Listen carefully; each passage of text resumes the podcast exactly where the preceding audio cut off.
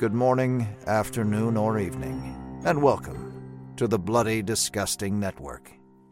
The following show is just horrifying. Beware.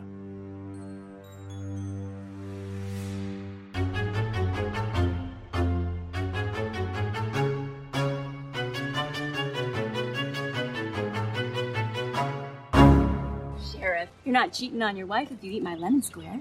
Your lemon squares taste like ass.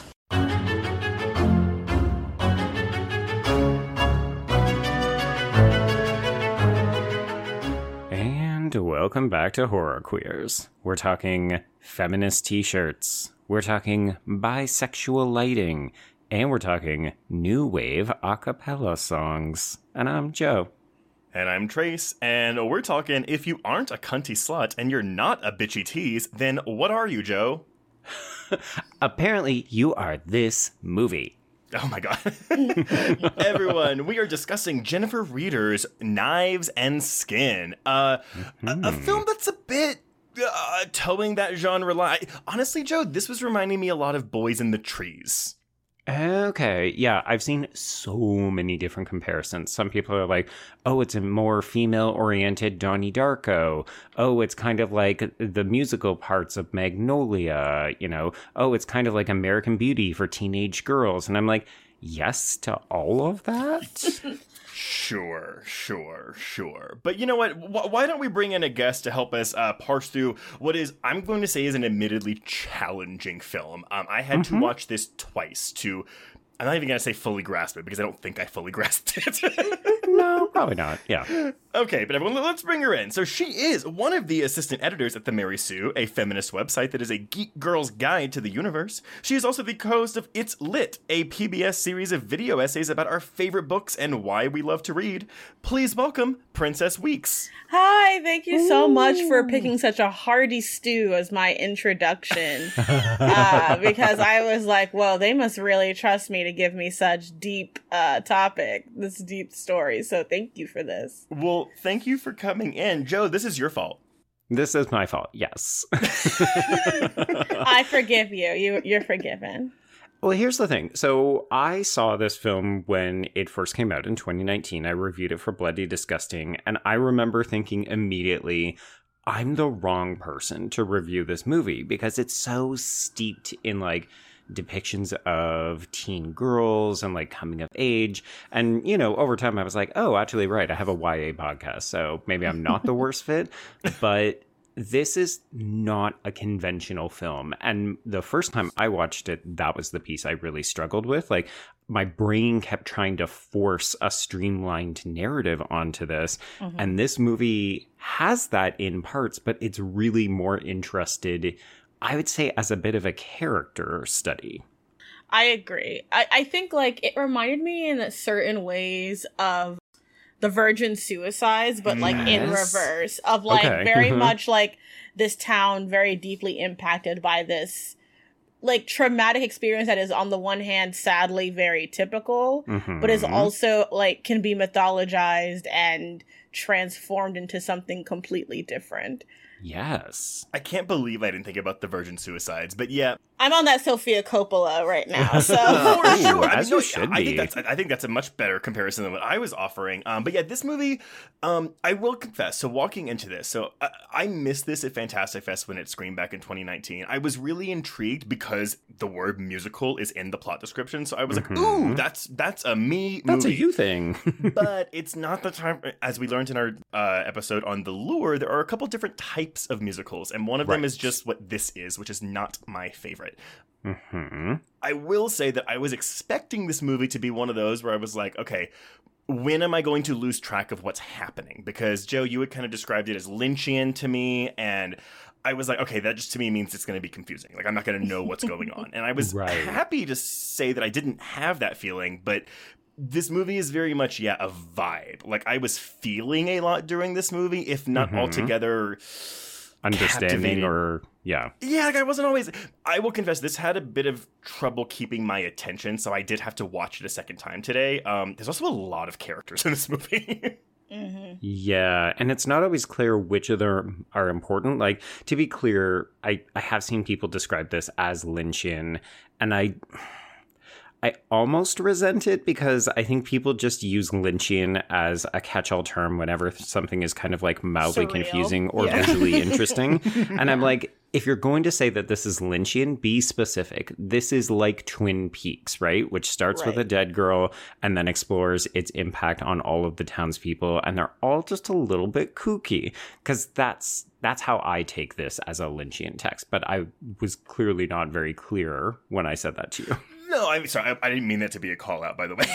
yeah. I mean, like, I always remind people that, like, technically Riverdale is Lynchian. It's like, Yes, it's definitely baby's first exactly. Twin Peaks. So it's like, you gotta, you gotta be specific, if only because, like, I think when I started watching it, like, I saw Knives and Skin and I saw it and I was like, oh, it's like, is it gonna be like kind of Heathersy? Is it gonna mm-hmm. Right. be kind of jawbreakery? Is it gonna have Right. like? But then I think as I as I was kind of writing my notes about it, I was like, it definitely felt like the Virgin Suicides in the sense that like it's mythologizing this one woman, this one young Right. girl, and like what that means to the people around her. Except in this case, it's other young girls growing up in this neighborhood, not like some boys who are like we fetishize these these gir- Mhm. these girls when we were like young and Catholic and Uh, like keep that in your back pocket. But actually, so because I, I want to call this slice of life, would y'all call Hmm. this that? Hmm. uh, it's got slices of life. I think I think I think it has elements of that for sure. I think because for, me, and this may be how I how I try to rationalize movies that are like this in my mind, where I'm like, if there's not a plot, meaning we're not, there's no beginning, middle, and end. There's no like real conflict to solve, or at least not one that the movie is interested in solving. So it's like we're just Mm. watching these people exist um, Mhm. over the course of wha- wha- a couple weeks. Yeah, question mark. Time is indeterminate in the Yeah. film for sure. No, I, I think that makes sense. I, I think sometimes it's like because me as an anime kid, I'm like, but nobody like just had a 30 minute episode about just music or whatever. But yeah, I- where was the baking? Then I remember, well, there was a cake, so I There I was. definitely see what you're talking about. Well, why don't we? Okay, so yeah, let, us start with the genesis of this film. So again, th- this is writer director Jennifer Reeder, um, and if y'all don't know her, um, she's done a ton of short films, but she did do. Uh, she wrote and directed the wraparound segment in last year's VHS '94. hmm So. Um, Knives and Skin was kind of born out of the many, many short films that Reeder has made over the past 10 years. Uh, specifically, two shorts called A Million Miles Away and Blood Below the Sun, which, if you are curious, um, both of them are available for free and public on Reeder's Vimeo page, so go search for that. Nice. She's made many of the short films about the experiences of girls and women, and specifically teen girls who were empowered and empowering, as well as adult women who were experiencing a kind of second coming of age. And I do think we see both, all of that in this film. Definitely. Yeah. Something else she was looking at was an American independent film from 1986 called River's Edge, and this starred uh, Crispin Glover Oh, and that Keanu one's so Reeves. fucking good. Yeah. Mhm. And if you're not familiar, this is a film that follows a group of teenagers, uh, boys, in a Northern California town who are forced to deal with their friend's murder of his girlfriend and the subsequent disposal of her body. Mm. Now, I mentioned that movie because Reeder is on record saying that the missing girl trope is problematic, specifically within genre films, because typically this trope is used as a catalyst for male stories of self discovery. Princess, you called it right off the top. I am so good at this. now, she didn't want to avoid what she had found problematic about so many horror and thriller films that use this trope. Uh, she wanted to embrace it, work with it, and try and rethink it. So, from the beginning, there was always a missing or dead girl, but she had to try to figure out how to continue to give her, as an object, agency, which, in her Right. opinion, is why it's important that she wasn't murdered, because also she would have had to deal with that story in an already crowded runtime, in my opinion. yeah. hmm So, yeah, she wanted to make a film that was about female empowerment or even a feminist film that dealt with the trope of this missing girl. And I do want to sideline just for a second. Um, so, there is another film, and Joe, I've brought this up on the podcast before. It is Karen Moncrieff's 2006 film, The Dead Girl, which is literally about a girl, uh, Brittany Murphy, whose body is found on the side of the road. But rather than do this kind of narrative approach to it, it does a vignette set. So you know, we get oh the the the, the stranger, Toni Collette finds the body. Rose Byrne's a sister who thinks that the body is her sister. Marcia Gay Harden thinks it's her daughter. Brittany Murphy, Kerry Washington, blah blah blah. Um, so if you're looking for other feminist takes on this trope, I would highly recommend that film. Anyway. I'm like every time you mention the film, I'm like, yeah, let me just add this to my my wish list. Where's my watch list? And we're adding it. I feel compelled to always recommend it because a no one knows about it, and the cast alone. I mean, my Mhm. god.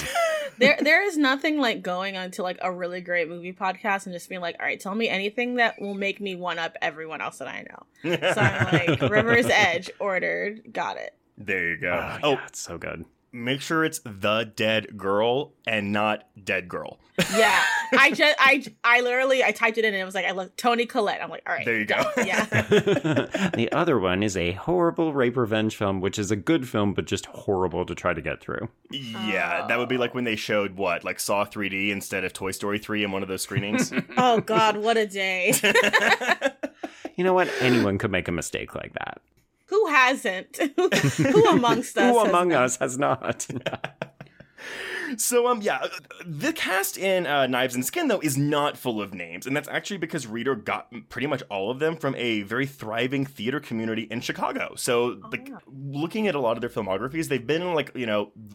The, the security guard in X TV show for one episode, like those kind of uh, actors. hmm When it comes to the film's style, Reeder was looking at this film as related to theater. Uh, Reeder herself went to art school instead of film school, and I think that's pretty apparent when you watch this movie. Well, you said that in a very weird way, like, oh, this isn't a Mm. very well made film. No. But I would say it's more like the artistic choices are more representative of an art school as opposed to like a traditionally classical filmmaking mode. I'll work on my tone. I meant more so like the shot compositions are very like artsy looking.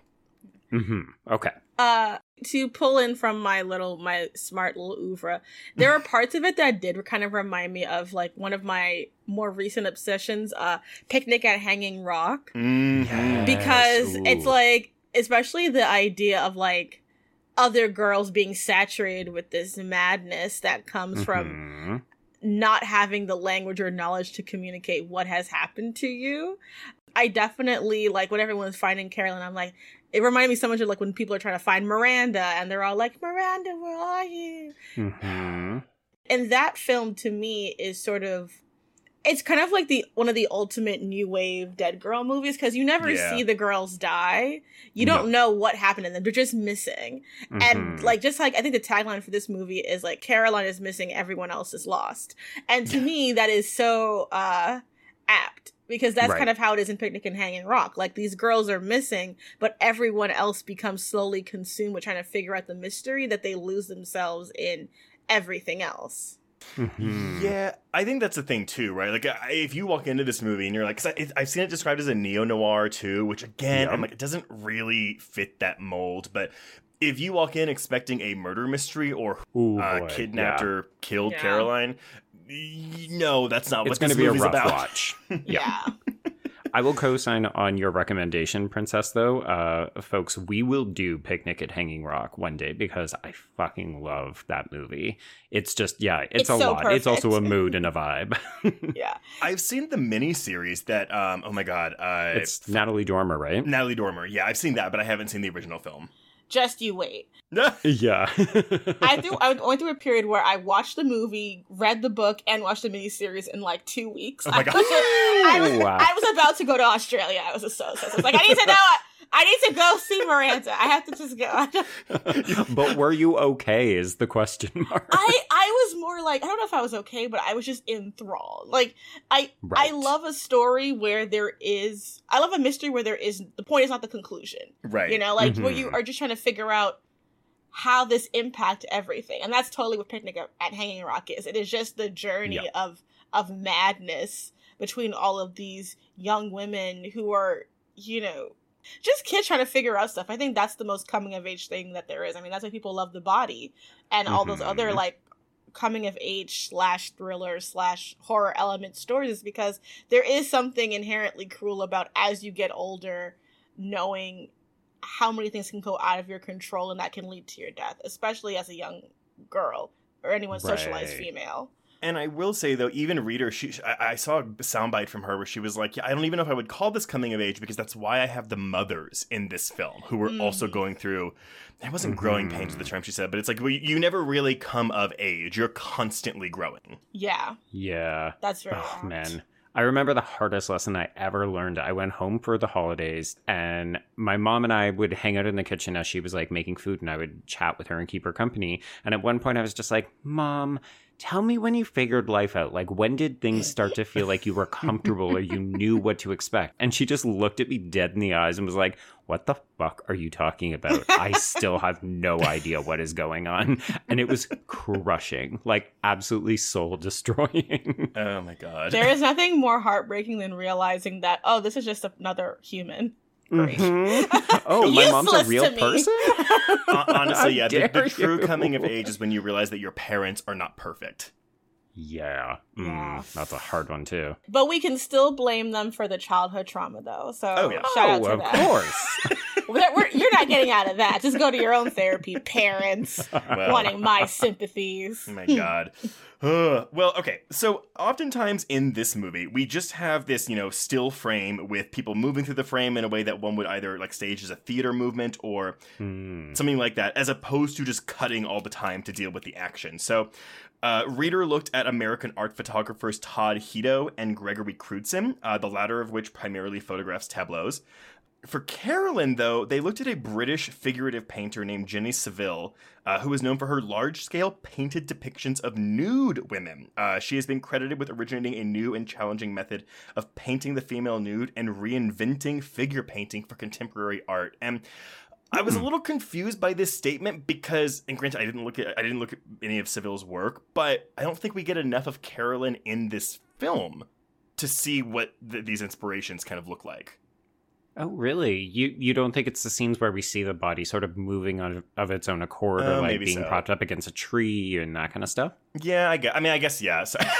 I guess I'm thinking of like scenes. Technically, yes, but I didn't hit for you. Well, I'm, I, I'm thinking of like you know scenes that are devoted to Carolyn rather than fleeting shots of her corpse interspersed between other scenes.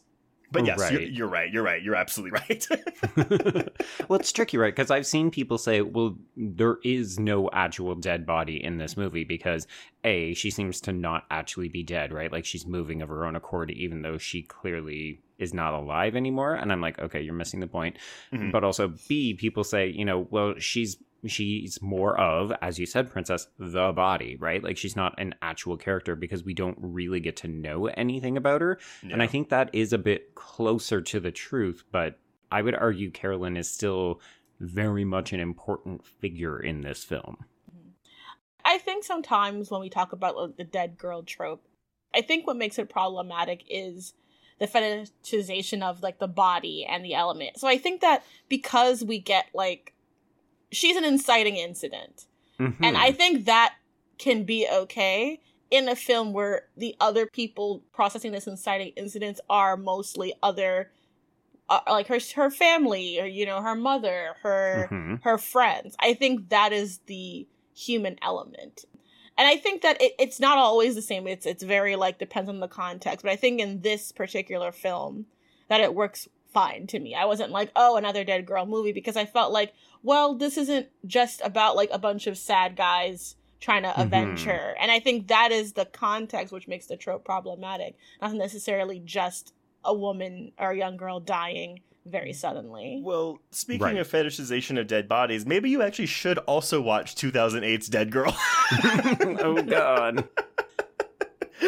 um, just you know, uh, uh, prepare yourself. Um, you know, I, I'll like I've been in such a hole of like reading, watching so many weird movies just to like get context. So Mhm. like, if you tell me to do it, I'll do it. So I mean, look, Oh, Dead boy. Girl's about these two guys that find a, essentially a zombie corpse tied into the basement of this fac- factory, and they proceed to rape her over and over and over. oh Jesus. Okay, Mhm. well, It's a lot. It's a lot, but it's good. But I would not recommend it just to anyone. No. All right, I'm gonna put that lower on the list, but I will. but I am interested because I don't feel like you would just recommend it to me all higgledy piggledy.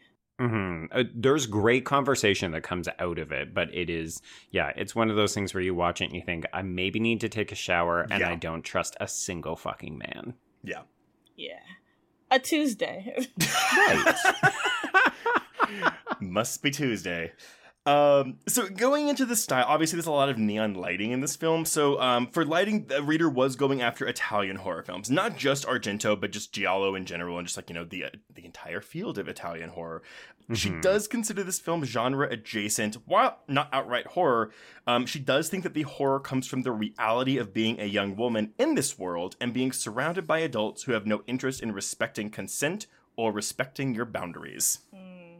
mm-hmm. Mm-hmm. Now, tying into this plot, obviously she doesn't waste time on exposition or explanations, which is intentional. Um, everything you see in the final cut of this film was deeply scripted. Um, there were no happy accidents in, in the script writing process. Uh, when she was writing it, she actually wouldn't move on to another scene unless it felt like the one she was working on had enough information to do what it needed to do in terms of propelling the plot or a character arc forward. But Hmm. That being said, she tried to fill in a lot of this exposition with visual language or atmosphere. So again, you're supposed to like, you know, get the vibe and use that to fill in the blanks for you. Mm. Mm-hmm. I I really dig that personally. I think it's a film that would reward repeat viewings. hmm And as someone who loves science fiction, I think of like some of my favorite sci-fi novels are the one that's like, okay, it's just we're gonna drop you in here, we'll explain stuff, but just kind of like go on the, just keep walking, and we'll get we'll get to the exposition. Yeah. Mhm. Yeah, I found an interesting interview with Reeder. This was actually while she was prepping to make the movie. So she was talking a bit about her shorts and then her approach to making the feature. But she does talk about how artfulness and wonder is part of her process. So this is a question about like how she uses things like text messaging and Mhm. subtitles and other things like that. So she says artfulness and wonder is part of my process. I'm not required to stay within the realm of in real life, so I don't. Plus, revealing secrets to the audience brings them into the story, closer to the characters. My films are about intimacy and the reveal that happens in text sequences, which is intimate without being sexual or graphic. And, you know, I think we can see a lot of that in this. It's like you were talking about, Trace, with the shot composition and the way that the camera moves, but it's also in like what does get said and what doesn't get said. Because I can imagine people coming into this and feeling very confronted by the kind of abruptness, or even like these people don't speak in ways that's naturalistic or representative of real life, even though a lot of the shots themselves look like, okay, we could just be following teenagers on an average day in high school. Mm-hmm. So, do y'all consider this film to be a heightened reality? I think so. In certain ways, yeah. it feels familiar, but then it also feels a world away from our lived experience, right? Yeah, like there's nothing so outlandish where I was like, well, wait, th- that that couldn't actually happen. Well, maybe Mhm. the vagina like storage passing thing, like maybe that was a. I was like, wait, how do they fit it all in there? But um, there was nothing in here that I was like, wait, that doesn't, that wouldn't happen in the real world. Yeah. I think it's I think it's the moments where you just feel like reality tipping to the other side like when the the, the, Mhm. the shirt was talking like that was one of the Right, moments where i was just like ah right it's this kind of movie See, but even then, I was like, well, she's also like super depressed and probably yeah, she's dealing with mental illness, and Yeah. she might be on drugs or something as well. We don't know. Well, and speaking of that, so I did want to point out, Reeder has also said that when she was doing the press tour for this movie, um, the film that played the biggest part in influencing most of her work is Alfred Hitchcock's Rebecca, to the point where. Mm, my When she was do- uh, talking about like in 2019, she was like, "Oh, I would just love to do a remake of Rebecca," which, as we all know, we did get uh, from Oh, Ben yeah. Wheatley, and it was not very good. Um, yeah, if folks want to hear our was thoughts about that, we do have a Patreon episode on it, but uh, it's a lot of us sighing.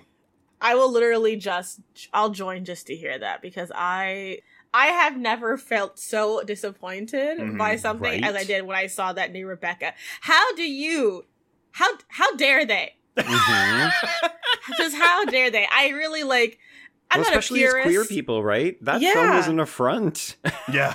It's like you really like Joan and Fontaine did not get gaslit and negged into oblivion by Laurence Olivier for this disrespect. And like I Yeah. even like I even like the miniseries with Charles Dance and Diana Rigg and Emilia Oh. Fox. Oh my god, Fantastic. yes! so good. So I'm just sitting here like you couldn't even give me that. See, Mm-mm. that's so funny, Princess. So you talking about doing all your uh, your your Australia homework with Picnic on Hanging Rock. When we co- when we were going to cover the remake of Rebecca, we did cover the Hitchcock's original on our main feed. But I was like, Mhm. oh, I, here's the Charles Dance one. Let sure, let me watch all three hours of that. Yeah, you had to. You had no choice. it's choice. a good time. It was, Yeah, it and also like I, I have to admit, Charles Dance is like one of those men from you. I'm like, I don't know what it is about him, but he could get it. So it was just kind of like Right. seeing him in that role. I'm like, yes. See, and I'm just like Diana Rigg being a bitch. Sure, sign me up. Also great. I mean, ah, I I grew up with her, so that was just such a great Mhm. like, ah, Mrs. Peel, rest in power, Ah. queen. So yes. good. Yes. Okay, but wait. So Trace, how does Rebecca figure into Knives and Skin Well, then? So, so specifically, she loved the way that Hitchcock was a visual storyteller in that film, and I think it's because, and again, if you go back and listen to our episode, he couldn't put a lot of explicit sexuality on screen because you okay. know it, the, the Hays Code. So he had to do a lot of sneaky stuff. And again, thinking about like when we talked about the lingerie in Rebecca, Mhm. um, it's just the way he's telling the story was more of an artist than that of a filmmaker in Reeder's mind, and so that's kind of stuck with her throughout this process. Right. Okay. Okay. So yeah, uh, Knives and Skin did the festival circuit throughout all of 2019, premiering at the Berlin International Film Festival on February 9th, uh, before having its American premiere at Tribeca on April 26th. Uh, it got a VOD release at the very end of the year on December 6th. Uh, reviews are uh, leaning positive. Uh, we've got a 69% on Rotten Tomatoes with an average score of 6.3 out of 10. I'm a child. I apologize. it's fine. You said what everyone else was thinking. I'm just glad I didn't have to do it. And uh, Letterboxd users have awarded it a 5.6 out of 10. And I think that's because I, I do think this is a polarizing film, and we are seeing it in Yeah. those scores. hmm Yeah. This is not going to be for everybody. For No. sure. and and that's fine. I think like I was, I've been going back and I've been re- watching for this month, watching a horror movie every single day, Oof. and I found myself watching a lot of Mario Bava movies, and I'm just like, Right. or Bava. I'll ask my girlfriend how to pronounce it because she's actually Italian. Um, and I'm just like.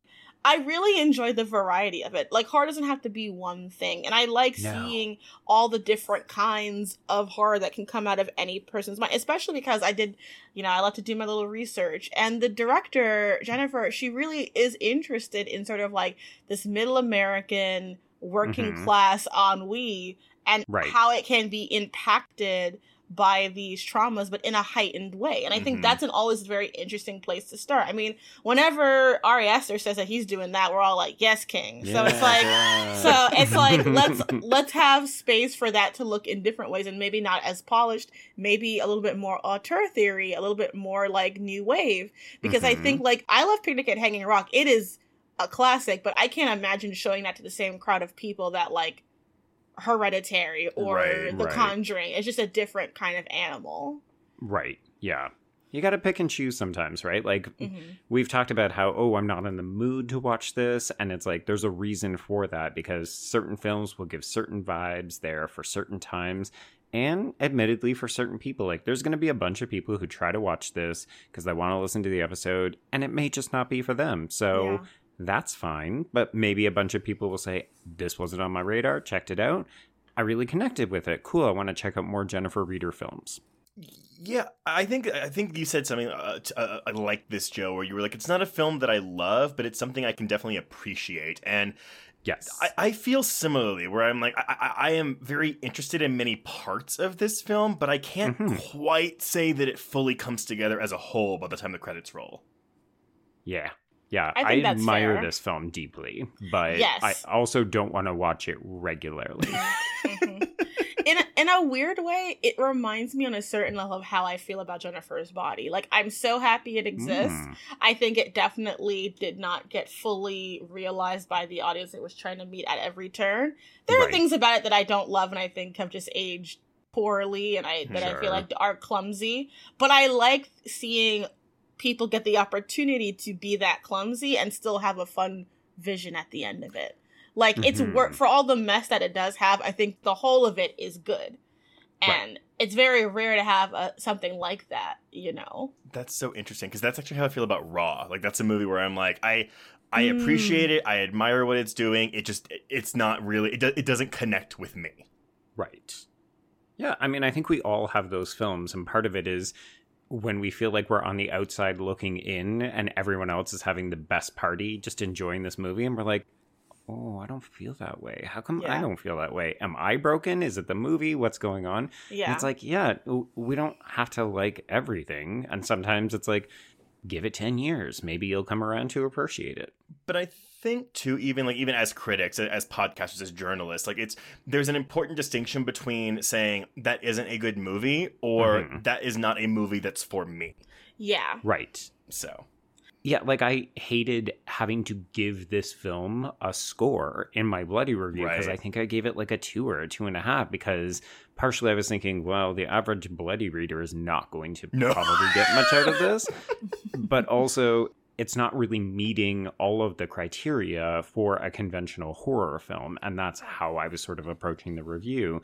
But I walked away feeling like I failed the film because I didn't know if I was actually being fair. Like I don't think that this is a movie where you just casually give it like two out of five, three out of five. It's a film that I think merits deeper conversation because there's a lot going on. Well, even simultaneously, you watch it and you're like, okay, it's like a couple of kids having some weird experiences for a week. It's a confounding film in that way. yeah, No, I think that's such an apt point. And I think as someone who also at times has had to review films, like I had to just recently write a review for Black Adam. And it was so Hmm. weird to discuss that film because we've had so many superhero movies and like there's how I feel about it in this moment. But I don't know how that's gonna translate to if I saw it again right away or like if I saw Right. it in like a week Yeah. from now. And sometimes you're asked to give your opinion after one viewing. And that can be so Mhm. difficult because you know the best films sit with you like i when i first saw midsommar i i laughed half through the i, la- I laughed through the entire film i was like girl i would not be in a situation out of the Hårga would never have tried to come for me in the first place i'd have been out too many white people wearing too many white uh, accessories i had to get out of there but i have Right. come back to it over and over again and it has grown on me because like the more we watch it the more i find different things to engage with and Right. sometimes that is more fun than getting it right the first time. and Yeah. that's shitty, right? Because unfortunately, your review after your first viewing is there forever. Yeah.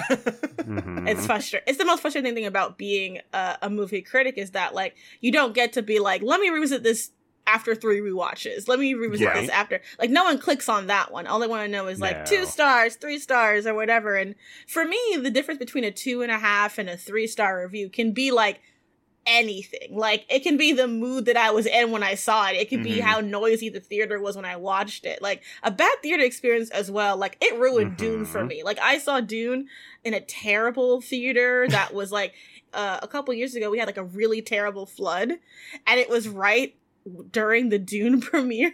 Oh, and Oh, so like. I saw Dune in the middle of a deluge poetic as hell and it was like the floodlights kept going off during the movie so i they're already Oh. whisper talking so i can't hear shit and i'm just sitting here like i don't know if this is the Muad'Dib. i don't know if we're out here with the gom jabbar all i know is that i'm annoyed and i don't even know how i feel about this film anymore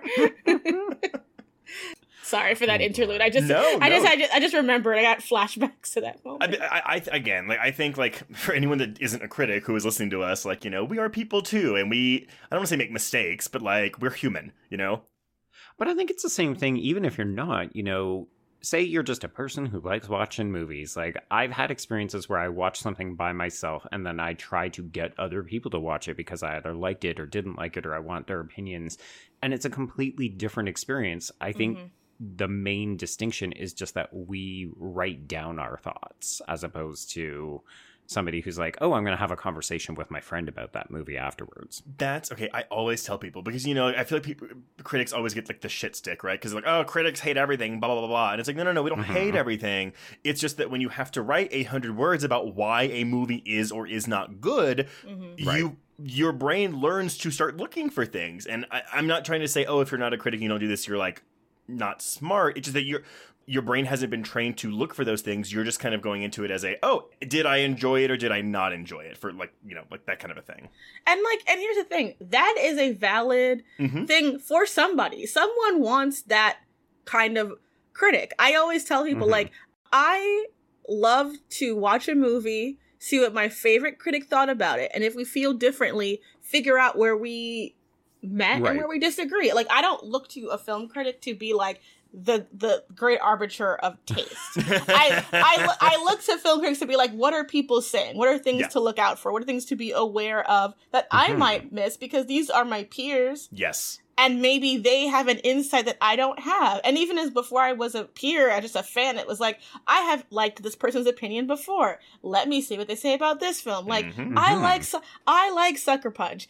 If I I I have seen people make me feel like I should bury my head in sand and just let Right. myself die for enjoying that movie. And yet here I here I am persevering. So it'll be okay. Let the record show you can like Sucker Punch and still thrive. you can. I promise out there. There are dozens of us. Dozens. a whole dozen. a baker's dozen. A bakers. Uh, but okay, well, so now that we've kind of got this whole like how how are we going to approach this film out of the way, Mm. Joe, I pass the torch to you. Okay. Yeah. So, folks, if you haven't gathered, this is not the most conventional of film when it comes to straightforward narratives. So, we're not going to do this beat by beat because, as Trace and I messaged each other earlier today, it would be like, and then this happens, and then this happens, and then this person does this thing. So, I don't know that you folks would get that much out of that. So, we're going to approach this a little bit more sort of through a character based lens. So, we're going to walk you through who the people are and sort of what happens to them. And then we might double back and start again with a different character and so on. So, Basically, we're going to re-edit the movie and put it into vignettes. sort of. Yeah. Uh, I'm so excited for this. I, I- even as someone who watched, it, I'm just like, yes, tell me everything. What- what's the truth? Uh, okay. Well, the truth is that the film opens with a bit of a fake out because you think that we're about to watch a woman break into her daughter's room and maybe murder her because she's holding a knife. So, this is our introduction to Lisa Harper, who is played by Marika Engelhardt. And yeah, she goes into her daughter's room with this knife, and then her daughter is not there. So she puts on her dress, and then we fade into a scene of a car arriving at a lake. And this is Andy, who is played by Ty Olson.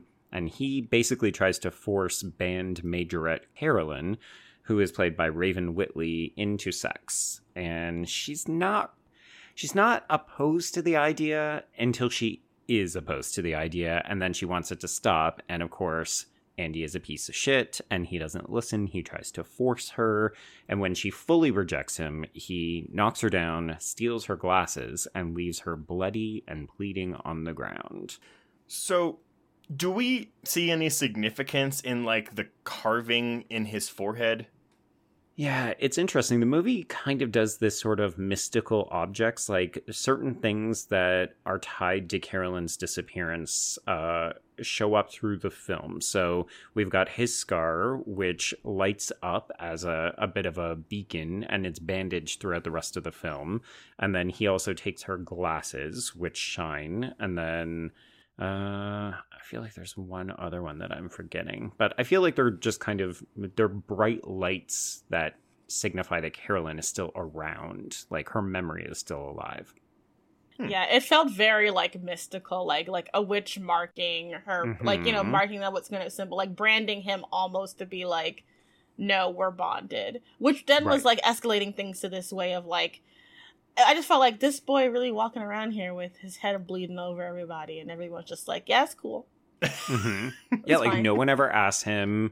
No one says, "Hey, weren't you at the lake with her that night, or what were you doing out that night? Where did you get the cut?" It's it's one of those things where if you try to approach the movie through that lens, like why aren't people asking questions and Oh, trying yeah, to no. solve answers? Nope. Once again, that's the wrong approach. Yeah, exactly. But. I actually think though you could read it as a commentary. Like all these people are so wrapped up in their own lives that they don't Uh-huh. really care. I mean, we also get a little tidbit of that whenever the substitute teacher is like, "Oh yeah, a girl went missing when I was in high school. What was her name? Mhm. I don't remember." I don't know. Yeah. it's just like, wow, dude. A, great story. And B, you're a bit of a piece of shit. I mean, we'll find out later he's a big piece of shit. But Yeah, it's like thank you for that riveting narrative. So, so brave, so bold. Stunning and brave. I mean, that scene to me in particular is so suggestive of how parents or like adults cannot connect with teens, especially in this movie where he's he's trying to be cool and relate to them. You know, oh, I had a similar experience. Oh, really? Tell us more. No, I can't. Sorry. Oops. even the girls they seem to care but they also don't really care like honestly Mhm. a lot of the um the activism for carolyn's uh for carolyn's search almost feels performative by some of these people. Yeah. Yeah. Because they all have their own lives, right? Like they have their own drama. And sometimes it's just a lot to say, I'm going to take on another person's burden when I'm dealing with my own conflict and pain. yeah Yeah. I mean, we we've experienced that for two and a half years. Oh, yes, we have. and also, teenagers can be cruel. And hmm I think, you know, people always like, why do everyone writes about YA? It's because being a teenager is the one time where you think you know everything, you think you're invincible, and you have hmm just enough responsibilities to feel like an adult without actually being an adult. So it's the Right. perfect place to explore what a nihilistic, cynical outlook looks like because it's based on just the true feelings of being in this liminal space that feels like it's going to go on forever. And there are some who in that liminal space are like, I'm going to peak now. And then there are others that are like, I just cannot wait to be 30. I was the latter. Yes. I was also the latter. I was like, please make me be 30 tomorrow. I can't do it. Please let me get out of here. Okay, so we get a, the title card, and then we immediately are thrust into scenes of like this industrial town. So if your Twin Peaks kind of radar is going off, but also I think Princess, you said, you know, yeah, it's like a Midwest kind of vibe, right? Like Mhm. this is stories from a different part of North America of the United States than we traditionally see. This is not the polish of Jawbreaker in a, a Los Angeles high school or something like that. Mhm. So we we get a suggestion that Carolyn is dead because we see her body with her phone sticking out of the back pocket and she doesn't appear to be moving. But yeah, as we've talked about, this is really less about her and what her disappearance does to other people. So let's break down the sort of three main characters that we're going to follow, and then they've got all these secondary people orbiting them. Mhm. So we have three principal female characters, and we get the suggestion that they've all either known Carolyn or they were friends of hers, but they maybe haven't been in a while. And Trace, I think that could be another reason why people don't seem as concerned because it's like, was anyone actually really close with her? Or were they just around her every day? Yeah because we get that line from joanna where she's like oh yeah we were really good friends in seventh grade but Mhm. Right. honestly, it really does seem like the person who was closest with her was her mother, maybe, because I couldn't tell if her mother was actually close with her or if she felt such guilt over not having her anymore that that's why she was like, Hmm. well, b- behaving the way she is in this movie. Yeah. Oh my god, that sniffing scene. Th- The mom is this mom, Lisa, is my favorite character, and I actually like. I would have taken a whole movie about this. It's it's. I, I thought her, this woman's performance was fantastic, and it was just like Mhm. soul crushing to watch her unravel. Um, but at the end, I felt so happy for her. yeah, it's a weird Same. happy, right? yeah. Mhm. that that bitter sweetness is just always the best, in my opinion. and no, and that's the thing is we're like, I mean, again, I'm sorry, I'm going broad again here, but where it's like I I was on the wavelength of the feelings that this movie wanted me to feel. So on that Mhm. level, this movie did work for me. Like I was shocked. I went from feeling like indifferent to confounded to frustrated to invested to like th- this cathartic moment, even though there's not really a bunch of catharsis in this movie. Not really. Mm. people grow. Like, there's definitely character arcs for nearly everyone. And some of them are small and some of them are a little bit bigger. But it does feel like the movie leaves us in a slightly more optimistic, I'm not going to say happy place because I don't think anybody's situation has really resolved. But I don't know. Maybe catharsis is the right word because people seem in a slightly mm, better place than they were at the beginning. I mean, it's as people, you know, we we feel bad in bad times, and we go up and down. But uh, I know we rarely start with the ending of the film, but Reeder's thoughts on the ending. It is a hopeful ending. It is a Right. story about the possibility of redemption and learning from your mistakes. Being either a young person who does not have to live with the mistakes of the adults around you, or being an adult and being able to change the course of your life without ruining it. It's also about surviving a tragedy and surviving trauma. I'm guessing that's a quote from Reeder. That is exactly a quote from Reeder. Okay. I was like, oh, Trace, that's so astute. Like, wow. Right. so good. You should have a podcast. Okay, so yeah, I mean, I don't think you're wrong, Trace, that we're also meant to pick up what this mother is putting down. Like, a lot of the film reviews would say, you know, there's these three main girls, and those are the characters that we're really following. I think that there's four, and the fourth character is the mother. ah, see, I think there's six because I think we're dealing with the mothers and the daughters. Mm, it's very Gilmore Girls. miss. Mm-hmm. Mothers. and When you're off on Like, the all the mothers are so different, and like uh, to see like how all of them are and the daughters they have raised. And actually, I think the daughters are for the most part like They seem more well adjusted than their mothers. yeah, oh yeah, all these mothers have have things going on. They'd be fucked up. Okay, well let let's walk through some of these people. So we have um, Charlotte is one of our characters. She is a fashion designer and she's also a musician. She plays in a band. She's played by Ireon Roach. And things to know about Charlotte: she doesn't like dances, but she does secretly like pink, even though you will almost never see her wear it throughout the film. She has very striking makeup and very like theatrically designed clothing that Mhm. sometimes you're like, oh, she's doing it because she's giving a presentation in English. And then you'll see her later that day and she's still wearing the outfit. And you just realize, no, that's just who she is. That's who Charlotte is. Yeah, and unfortunately, she I, I she is the least developed. Well, maybe maybe Colleen's the least developed character, but um, yeah, I didn't get much of Charlotte in this film, so I'm intrigued. I'm interested to see if y'all did. I really like. I again, I don't think she did a lot, but I found her very striking every time that she showed up. I love the tribal makeup that she would hmm wear, Mhm. and I I think that I think that all the the the characters have like small moments. Like I I enjoyed the little back and forth between her and the uh that one football player who was trying to be not like other boys. Yeah, Yes, that's uh, Jason, played by Jalen Gilbert.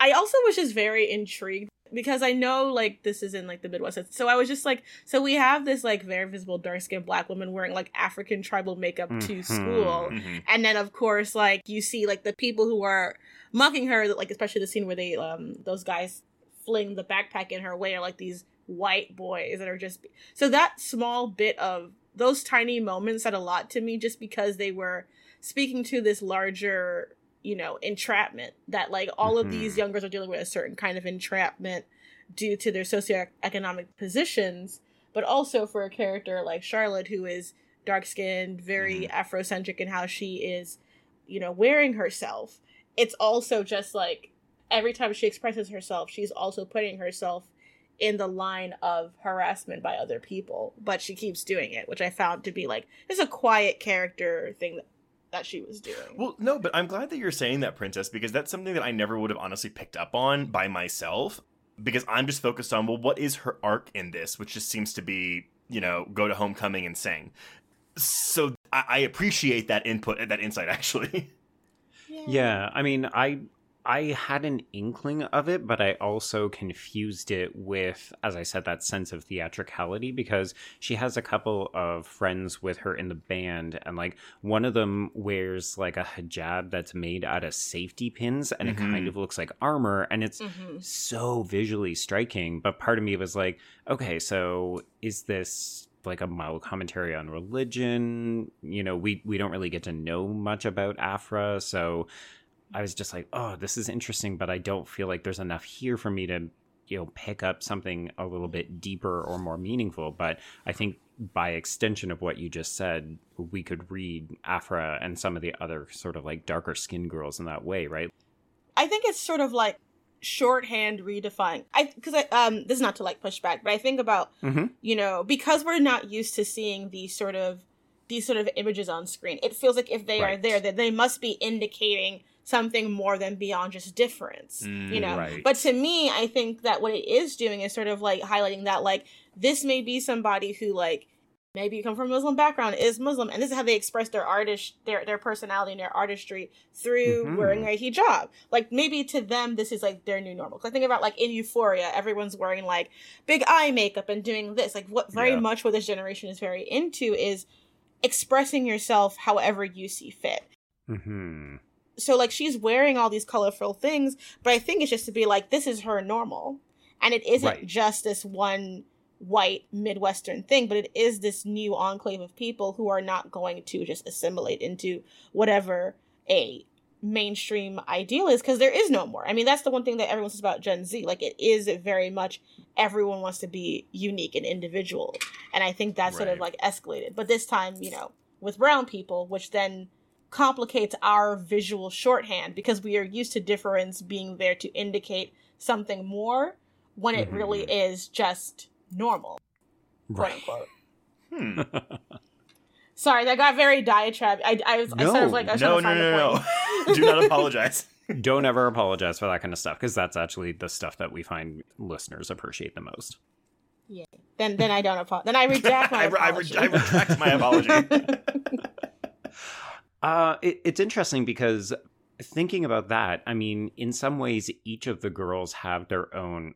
Oh, shocker! They each have their own sort of costume or their own way of defining themselves. Because, like, if we jump down to Joanna, who is she's the the white girl This of the white girl. the three, Mhm. but she's kind of coded as more lower class because she's not particularly fancy but she does wear a lot of uh, as i mentioned in the intro sort of like feminist icon t-shirts right like so Mhm. she's doing a different kind of political statement or like political activism through her wardrobe but she's also like selling drugs and like doing the orange is the new black like panty selling Mhm. scheme That's what I kept thinking about when I every time every time both times I watched this movie where um I actually kept looking at like what what was going on in their rooms, which is not something that I always do, but it's like a thing where it's like I I fully believe because we're working with a troupe of like theater actors, or not maybe not a troupe, but like they're all like from theater.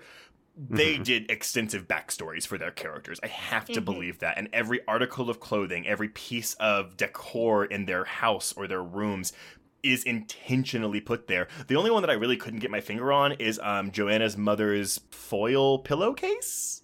Right. I just took that to be kind of like the foil hats with aliens. Like it's symbolic to me of like, okay, she's she's working through some Oh. mental illness stuff. Got it, got it, got it. Like like paranoia. Got it. Mm. Yeah. Yeah, that makes sense.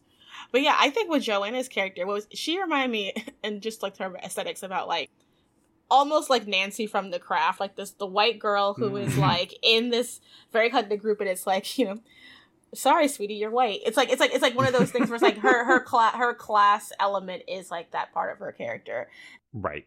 and I feel like I know from what I've read that Reeder is very interested in that sort of like what it means to be quote unquote white trash in Mm. in an environment and like what that aesthetic looks like and i think i have the quote here she said that white trash describes a certain aesthetic but i think it's a socioeconomic situation and a way of perceiving the world around you and your own place in it so i think that's Hmm. what she's trying to sort of like use the clothes and kind of encourage i guess since you said that these are theater actors encouraging them to be like how do you express this character through clothing which is probably them going to you know urban and vintage stores and getting their stuff But also, though, isn't it a bit of an inversion? Because typically, historically, you Mhm. would have the white girl be the more affluent from the wealthy family in the good neighborhood, and this in this movie, and the people of color would be in the you know the rough side of town. So this movie flips that.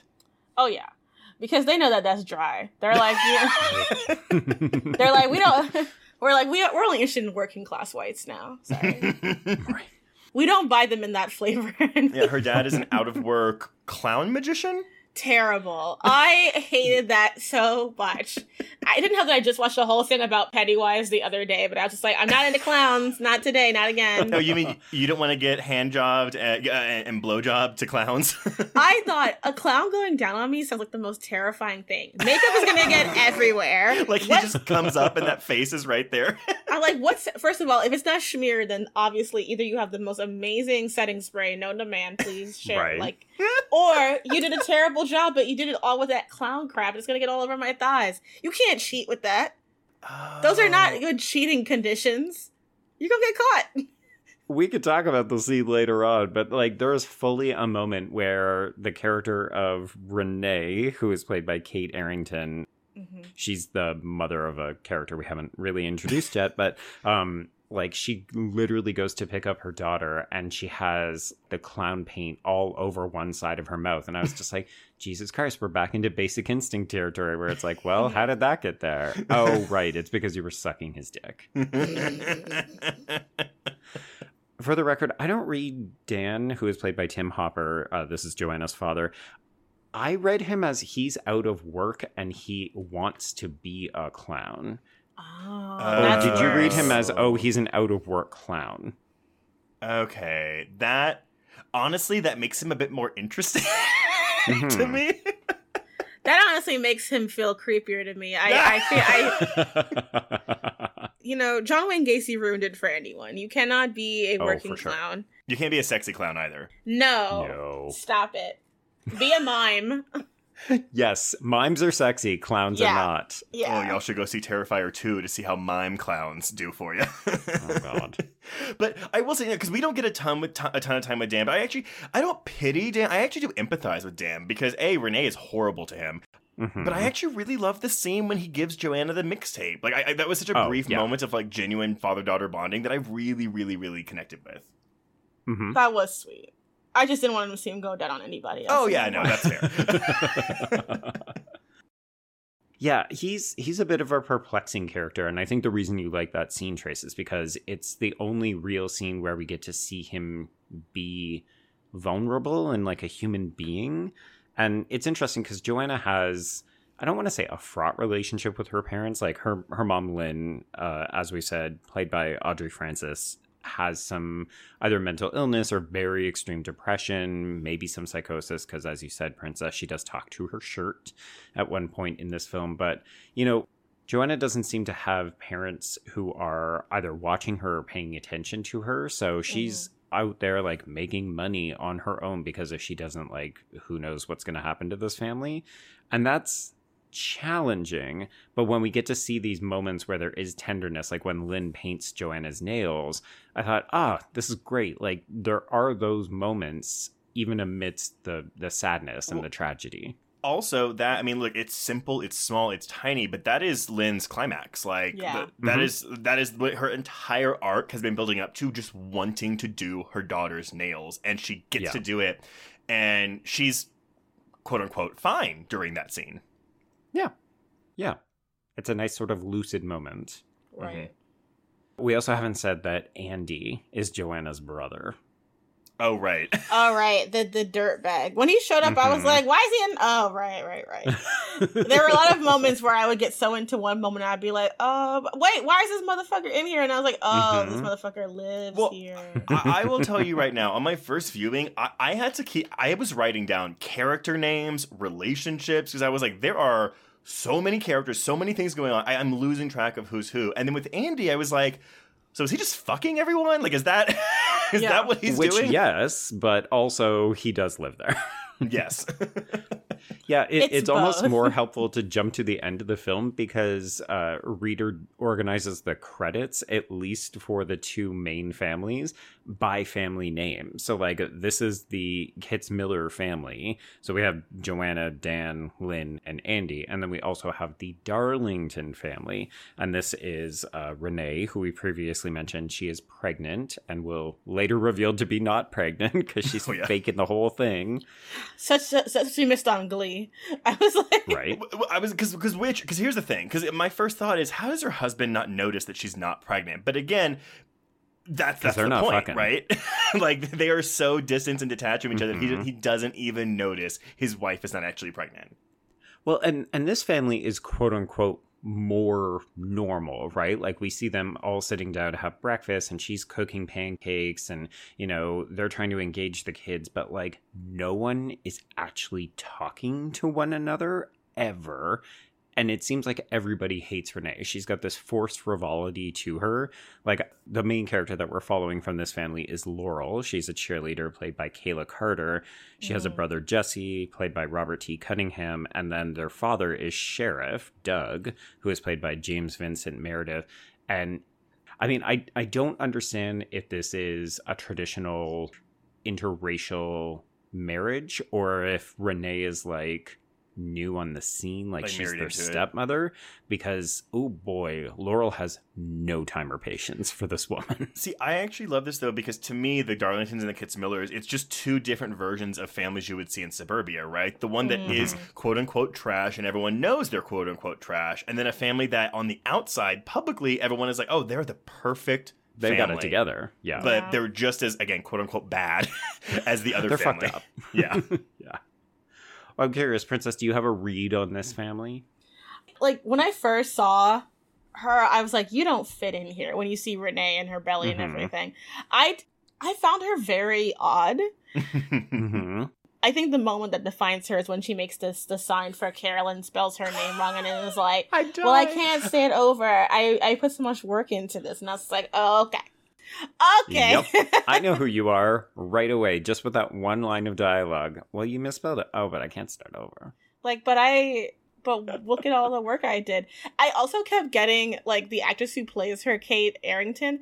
I Mhm. kept thinking that she was this one actress from Criminal Minds, and so it was like Oh. the entire time I'm like, Pratchett? No, it doesn't say it. I have the cheat sheet, but I was very in confusion. And I think when I think I laughed out loud when I realized that she was having a fake pregnancy because I associate that so much with Glee that I was just kind of like, and that's what she missed on Glee. Uh, oh man, yeah.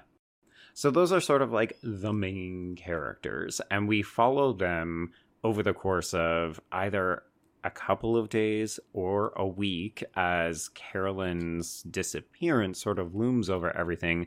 But like we're still going to class, and Joanna is selling used underwear to Principal Marcus, who is played by Tony Fitzpatrick, and yeah, like it's an interesting mix. I think Trace, this is why you said slice of life, right? Because in mm-hmm. some ways it feels like we're just seeing a bunch of scattered scenes. And yet at the same time, they're also painting this vivid picture of what their lives are like. I feel like we're trying to sort out whether this is a post Carolyn, like, are they acting this way because this girl is missing? Or is it this girl is missing and this is the way that they act? Like their lives are Mm. just like this. But, thing, but at the same time, though, like, this movie is like just flat out refusing traditional narratives because, again, you would think, okay, so we're seeing all these different people. Wow, how are they all going to tie together by the end of the movie? Because yeah. Right. this also doesn't do that. Yeah. And I think, you know, that I think like despite all of my little like there are times I felt it lagged, but I think ultimately why I enjoyed the film was because it allowed itself to just do this one thing and that Mhm. is tell the story the way it wanted to and not feel confined. Like with the Northman, I remember reading about how the director, I think it was Robert, Robert Eggers. Eggers. Robert, thank you. He had a whole vision for the movie, how he wanted it to go, and then they wanted him to make it more mainstream, and I thought that that's what made it so boring. Um, Yeah. when I when I was watching it, I was just like, I was just like, this is not the movie he was trying to make. This isn't my king. Right.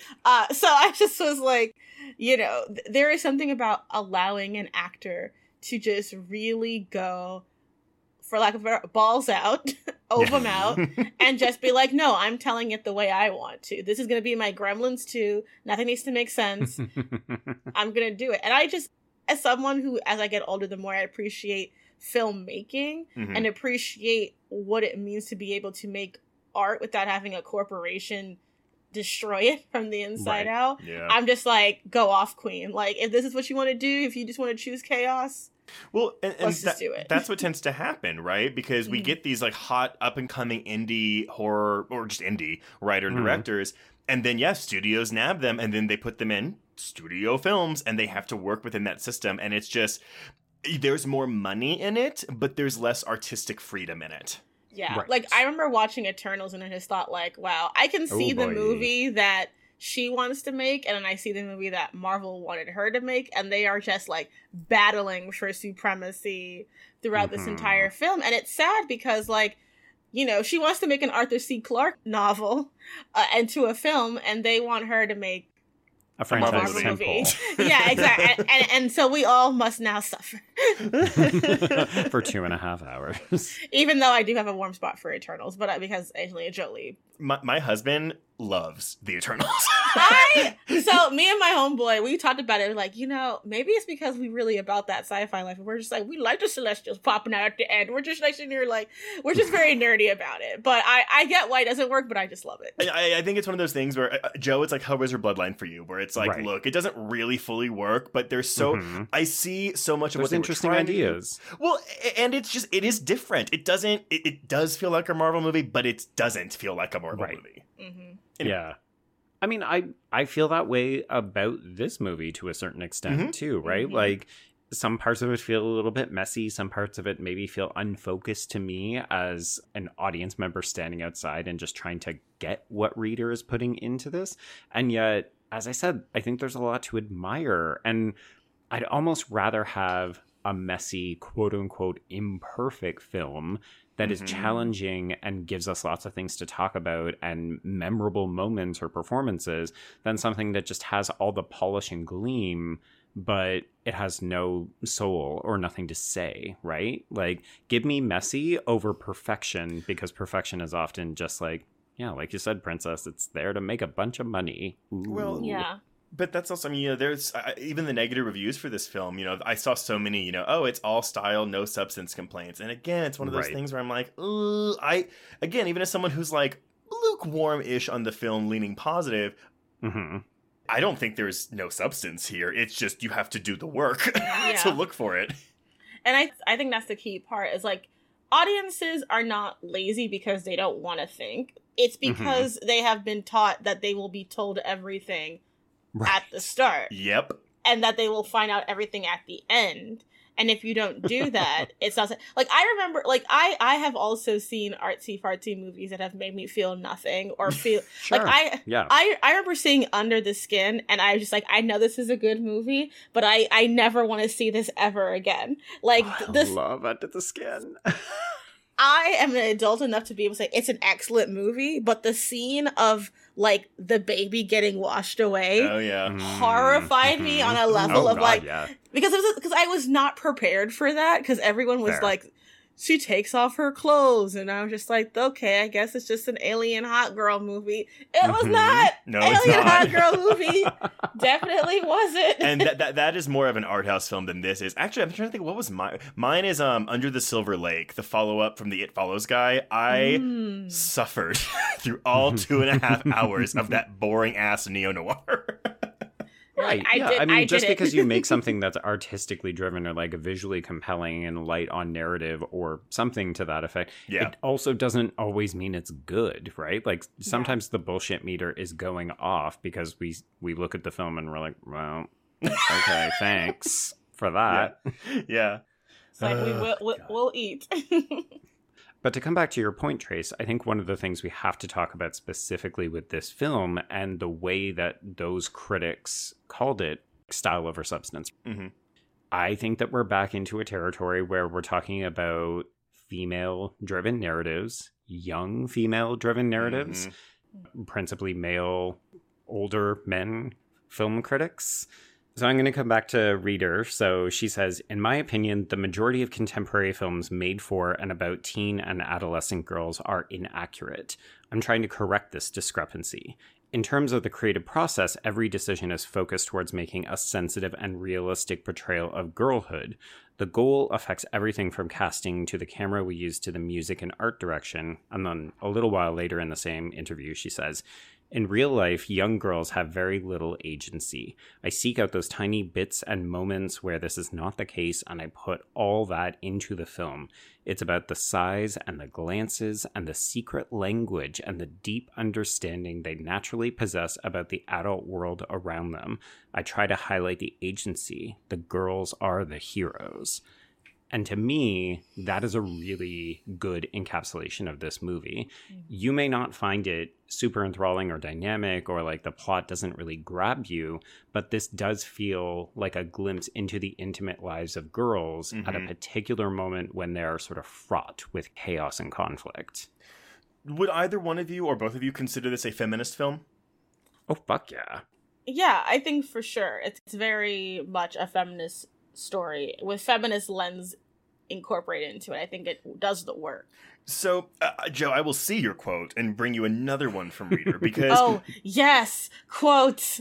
Escalating quotes. Because I love this. So I, I guess for some people, uh, because uh, honestly, I'm going back, even back to our basic instinct discussion, Joe, where it's like you know the community of feminists are divided on what counts Sure. as good and bad female representation, Oh, all right? the time. Same thing with the queer community and good and bad queer representation. But Well, it's because these are not monoliths, right? Like there isn't a feminist community. There's like a million women who are like, I declare myself a feminist, but also I have completely different values from the next person who says the same thing, right? Exactly. So I guess though the implication is readers seem prepared to say my my characters are flawed. So because I guess there are people that think, oh, like if you have these women that are making mistakes, cheating on their husband, like doing all this stuff, that that's not feminism. That is the opposite. God. So what a reductive response. Oh, she says, um, even though there's a dead girl and there's very broken and problematic female characters, it's important to offer feminist films that still offer problematic portrayals of the female experience because it feels authentic. It is a film that, by the end, has a lot to do with these aspects of solidarity among the girls, and, in a way, solidarity between the mothers and the daughters. So, when faced with deep emotional crisis, women can repress all that. They'll deny it, they'll retreat, which I think is specific to humans, not just uh, women. But um, she wanted to portray complicated mothers, be it a mother so desperate to become a mother again, or a mother who has completely lost her ability to mother, or a mother who doesn't know who she is anymore when her daughter goes missing. And she tacks onto this it was important for her too that the women have helped teach the men something. So when Laurel tells Andy that he treats women like shit multiple times, she's trying to help him and let him know that not all is lost. He can turn it around. And this is what Reeder calls inclusive feminism. It should help men, hmm. people of color, and people with disabilities, and everyone else in between. Like, it's not just women. And I think that's a Right. really interesting and insightful quote. Agreed. Ah, I'm so glad that you guys picked this movie because I love the challenge. I no, I don't mean it. I love the challenge of being forced to like sit with the film and think of it in this way. I think that so many things get labeled as feminist that it, it's Mhm. refreshing to actually see something that is working towards feminism through the lens in which we're telling these stories which means like how do you choose to frame like one of the most you know problematic tropes like the Mhm. dead the dead white girl Mhm. and make it a more engaging story and i think that's totally phenomenal And and see, just by, in the hour plus we've been talking about this, I feel my two and a half rating moving up to a three. Right. Yeah, and and to me, that's always been the power of this movie. Like I watched this sitting by myself, and I really appreciate the musical aspects of it, which we'll we'll get to in a little bit. Like to me, that's the kind of standout part of the film. Mhm. But I don't think that this film benefits from me sitting here by myself watching the movie and like taking a bunch of notes.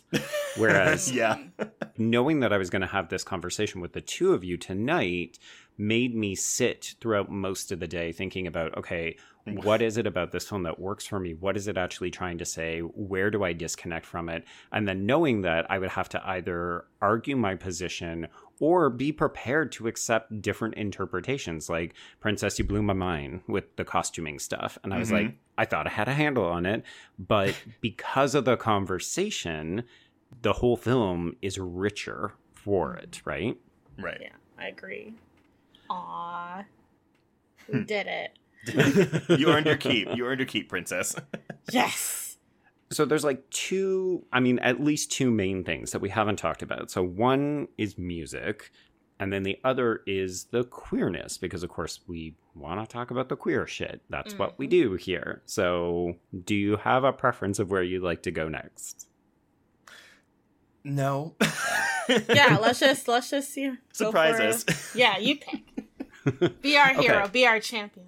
Okay, well, why don't we talk about the musical numbers? Because that was one of the things that really stands out in a lot of these reviews. Because, as you said, Trace, this is a certain kind of musical. It's definitely not jukebox. We're not doing musical numbers all the time.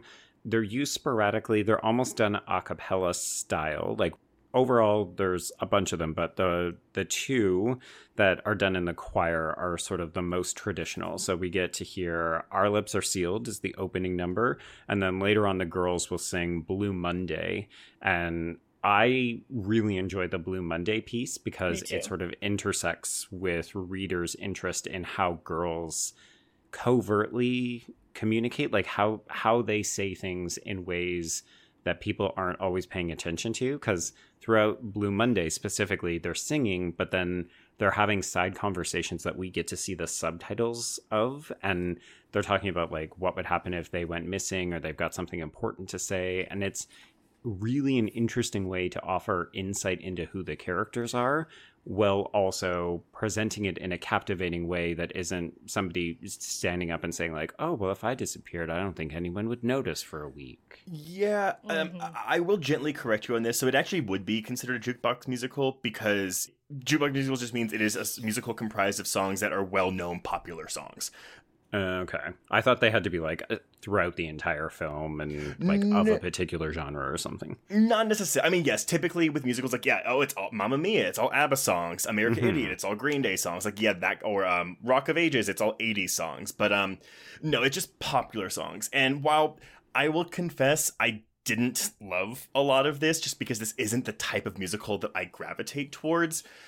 I will say that whenever I talk to people that don't like musicals, I'm always like, they're like, oh, I just when they burst into song, I just zone out. I'm like, okay, but see, that's the thing though. If you if you pretend like they're not singing and they are speaking the lyrics they are saying, then it's just dialogue. They just happen to be singing it. And so I actually like jukebox musicals a lot when they're when they work, when they're good, because if people already know the songs, then they don't have to go through that weird process of like, ooh shit, I'm watching a musical now. They know the words, they know the lyrics.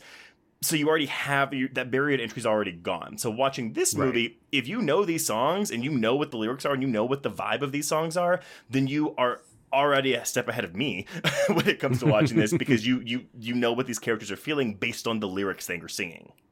No, for sure. I actually I do also love jukebox musicals. I just think that they're so rarely um, Done well. Done well, yeah. and it's so sad because I'm like, uh, we could have it all, but we don't. I mean, look, Mamma Mia, Here We Go Again may be the greatest movie musical sequel ever made. So, Oh my god.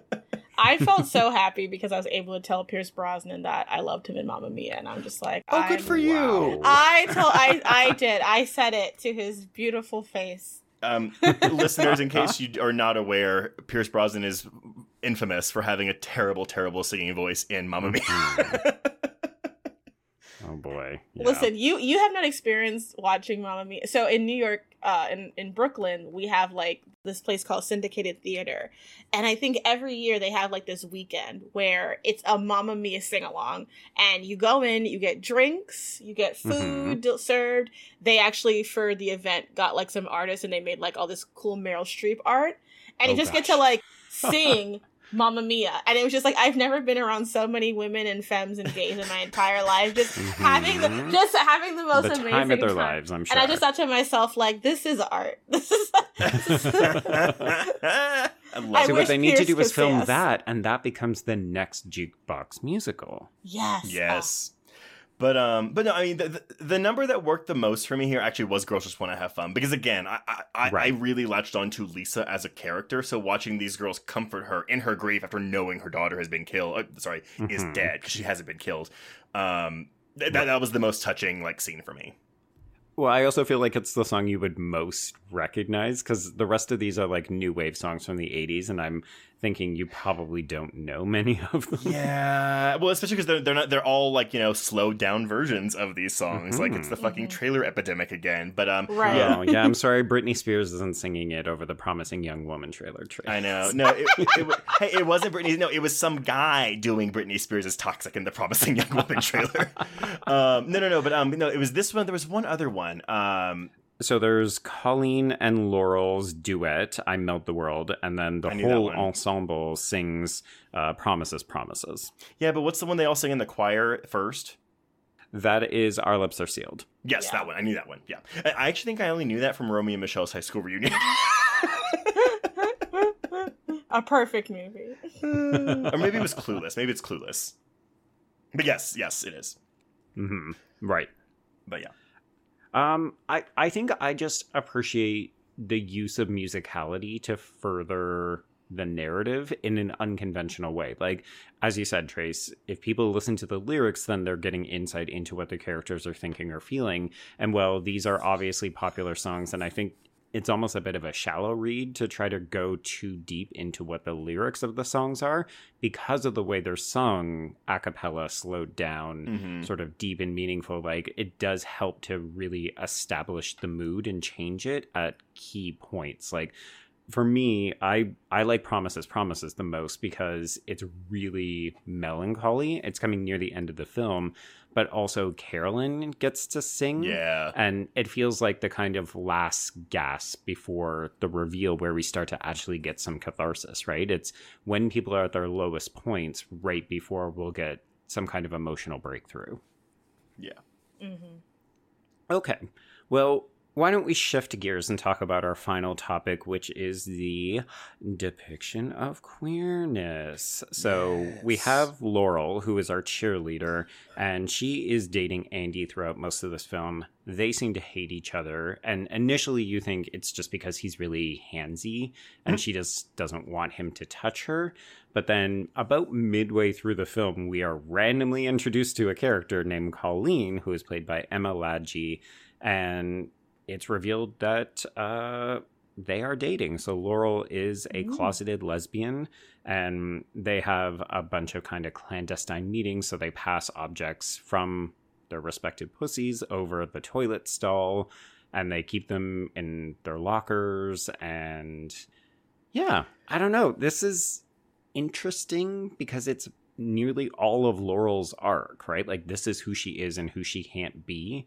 But I also feel like it's a very understated, like the queerness doesn't reveal much about her, considering it's everything that she is in the film. Two things. I do find it interesting that most of their scenes that they share together are dialogue free.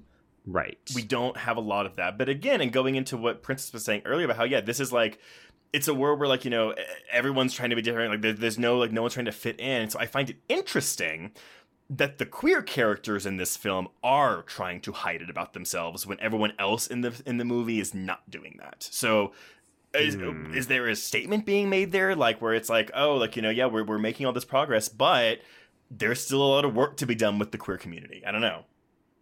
They said it was the rural Midwest, but I didn't. Did they ever say specifically where? Honestly, I think it's it's meant to be like a kind of geographical wherever.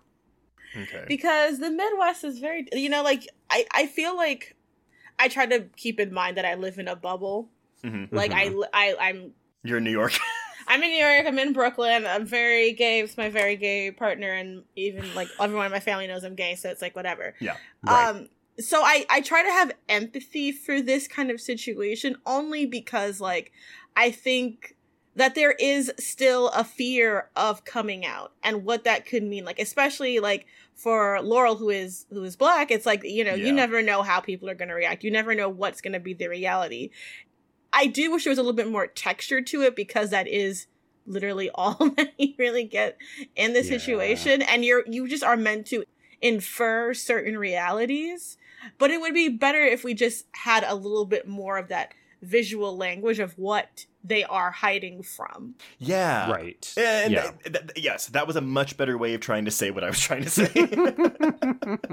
Yeah, because we see the, the the hints of like racialized violence with Charlotte Yes. in small ways, but you don't really, you know, especially with all the guys in the football jocks. Usually, you'll see like a little bit of hazing, a little bit of like light homophobia, just you know, a little touch, just to let you Mhm. know you can't have rights here. So I think I was waiting for something like that to sort of inform a little bit more of those choices. Mhm.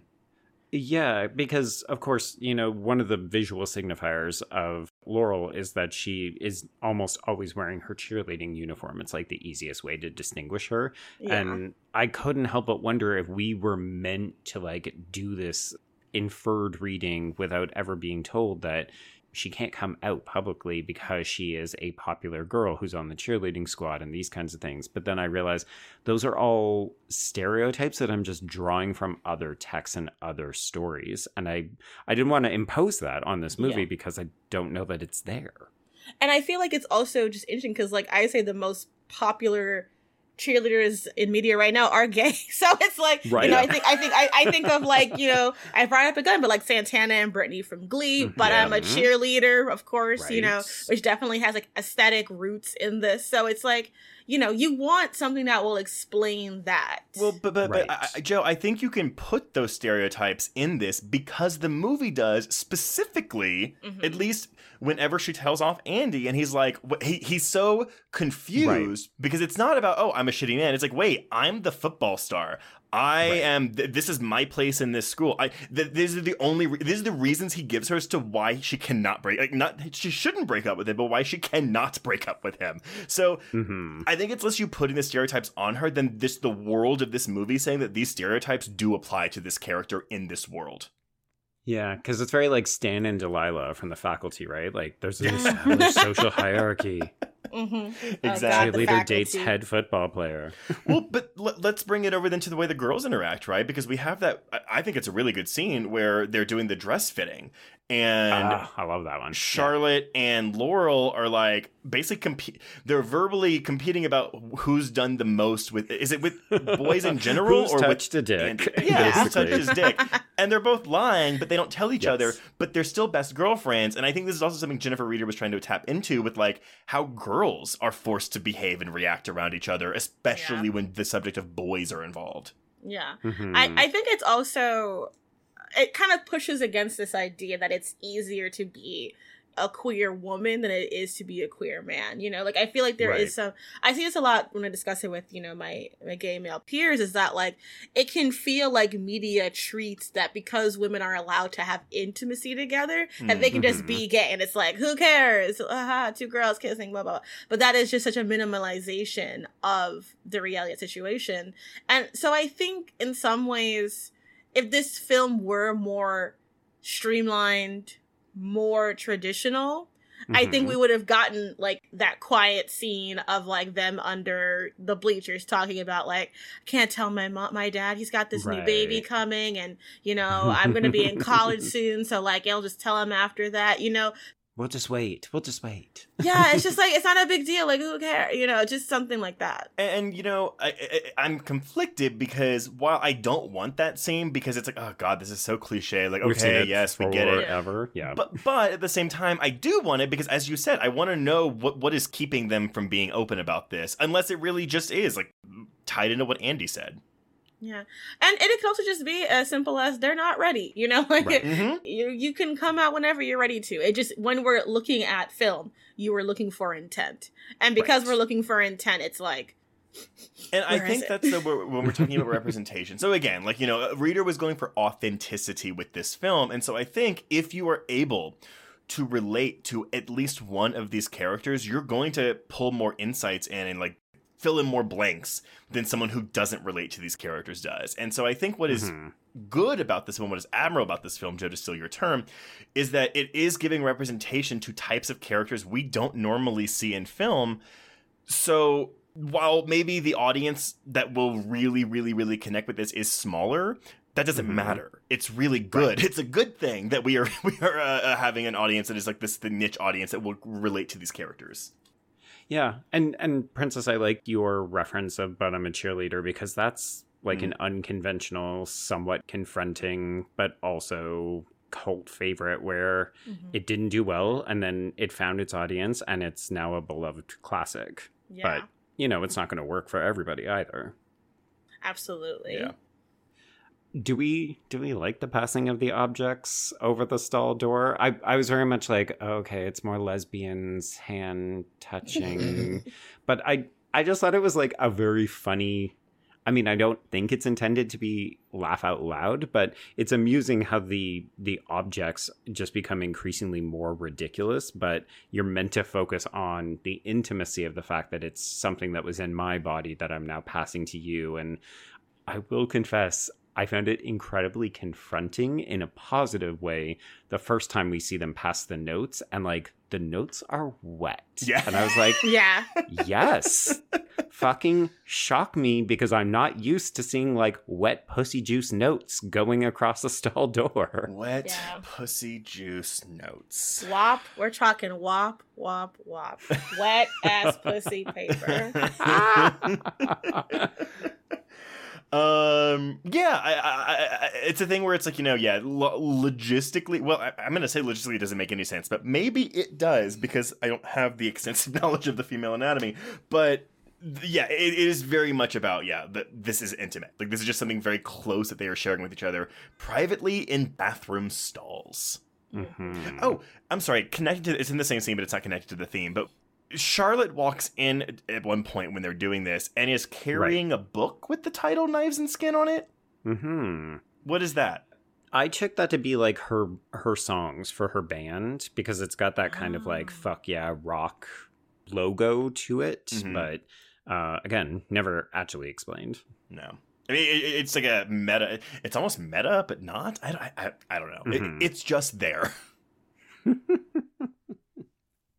Um, yeah. So I mean, if folks have managed to follow the conversation and not actually seen the film, we can say at the end, most everyone, as you said, Trace gets at this kind of hopeful moment. So Charlotte and Jason have this kind of rom com subplot where he apologizes for acting like a douche when the other football jocks trip her, and then they go to the dance and she sings and it's glorious. Uh, Joanna has nice moments with both of her parents, and ultimately Dan's infidelity is revealed and he is kicked out. But Joanna gets that nice moment where her mom paints her nails. Laurel never comes out, but yeah, she does kind of get her comeuppance with Andy when she bedazzles his Letterman jacket to let everybody know that he is shit to women. Does she tell Charlotte though that she's has a girlfriend? I think they just say that they that like they both lied and they haven't actually touched a man's penis. Yeah. Yeah. Huh. Okay. Huh. So brave. Hmm. Stunning and brave. what did she say? It looked like E.T. and then the face that Charlotte gives. I love that. so perfect. I mean, there's a lot of like genuinely funny or amusing or poignant or kind of standout moments in this. Like, I don't always love the whole thing, but when you're watching, if you don't like something, you just have to wait like 30 seconds and then you'll have some brand new scene that might bedazzle you itself. And I- I'm sorry, I know we didn't like go super deep into to Lisa and the mom. And uh, Princess, you touched on this earlier during the sniffing scene. But everyone, if you've not seen this movie, there is a scene where the mother of the Mhm. dead girl gets in the car with the last person to see her, Andy, and she smells Carolyn in the car, and then she continues to smell Andy, makes him remove his shirt, which she then puts on and Mhm. wears for the next couple scenes. Um, Yes. she makes out with him because she can Mhm. smell her daughter on his mouth, but not before he says, "Do you want to see my penis?" Yes. Yeah, I was so exhausted by that. I was like, please. This kid just wants someone to touch his penis. Like he is so desperate for it. Carolyn won't touch it. Uh, Laurel won't touch Oh, it. I don't Miss wanna Harper won't you. touch it. Yeah. but I do love that. Yeah, Lisa, the mom, just says, "No, I don't want that." Like Yeah. he isn't even a person to her. He's a conduit for her daughter's She's trying aura. to sniff her daughter. Yeah, Yeah. she's trying Yeah. to sniff her daughter. Like, this isn't about you. Stop making it about No. you, man. But he's a teenage boy and he can't accept that. I definitely would. I didn't. Again, I didn't see this at a festival, but I would have liked to have seen this scene specifically at a film festival. Yeah. I do feel like the mother was giving such like brilliant, chaotic Sarah Palmer energy that I was just kind of like, I wonder if she watched it. Like I was just like, it's that that grieving that is so painful that you stop making sense Yeah. because the Mhm. pain that you are living with doesn't make any sense. And I felt like she just threw herself into that so well that I was just like moved whenever I saw her.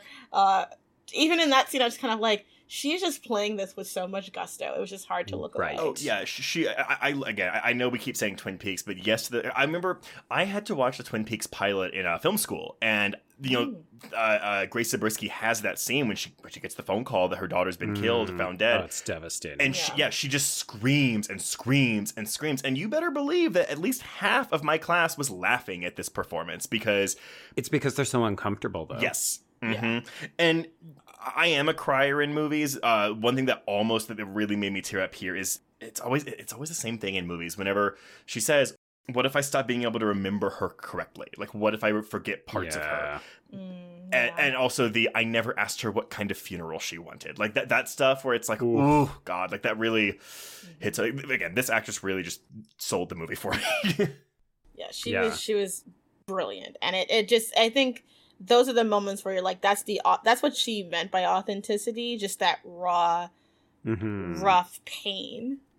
But it's not uncontrolled, right? And it's not Yeah. like wallowing in it. Like this character is an emotional roller coaster, but we're really there with her the whole time. It doesn't feel showy in the way that some people, like almost more professionally trained Mhm. people or people who have done this for decades and Mhm. won awards for it, like she's not going over the top to try to win an Oscar with this. It's just like, oh wow, look at this Yeah. devastated mother. Also, if we're going into feminism here, so one of the last things she says in this scene is, you know, so now what? I'm useless because I'm not a mother anymore. What is my role in Mhm. life? Like, and Mhm. that's why her, her final scene where she puts on the glasses, she looks up at the sky and she smiles is so cathartic to me because again, Mhm. We have been told for centuries that the woman's role is to have babies and produce. They're a baby Mhm. factory. That's all they are.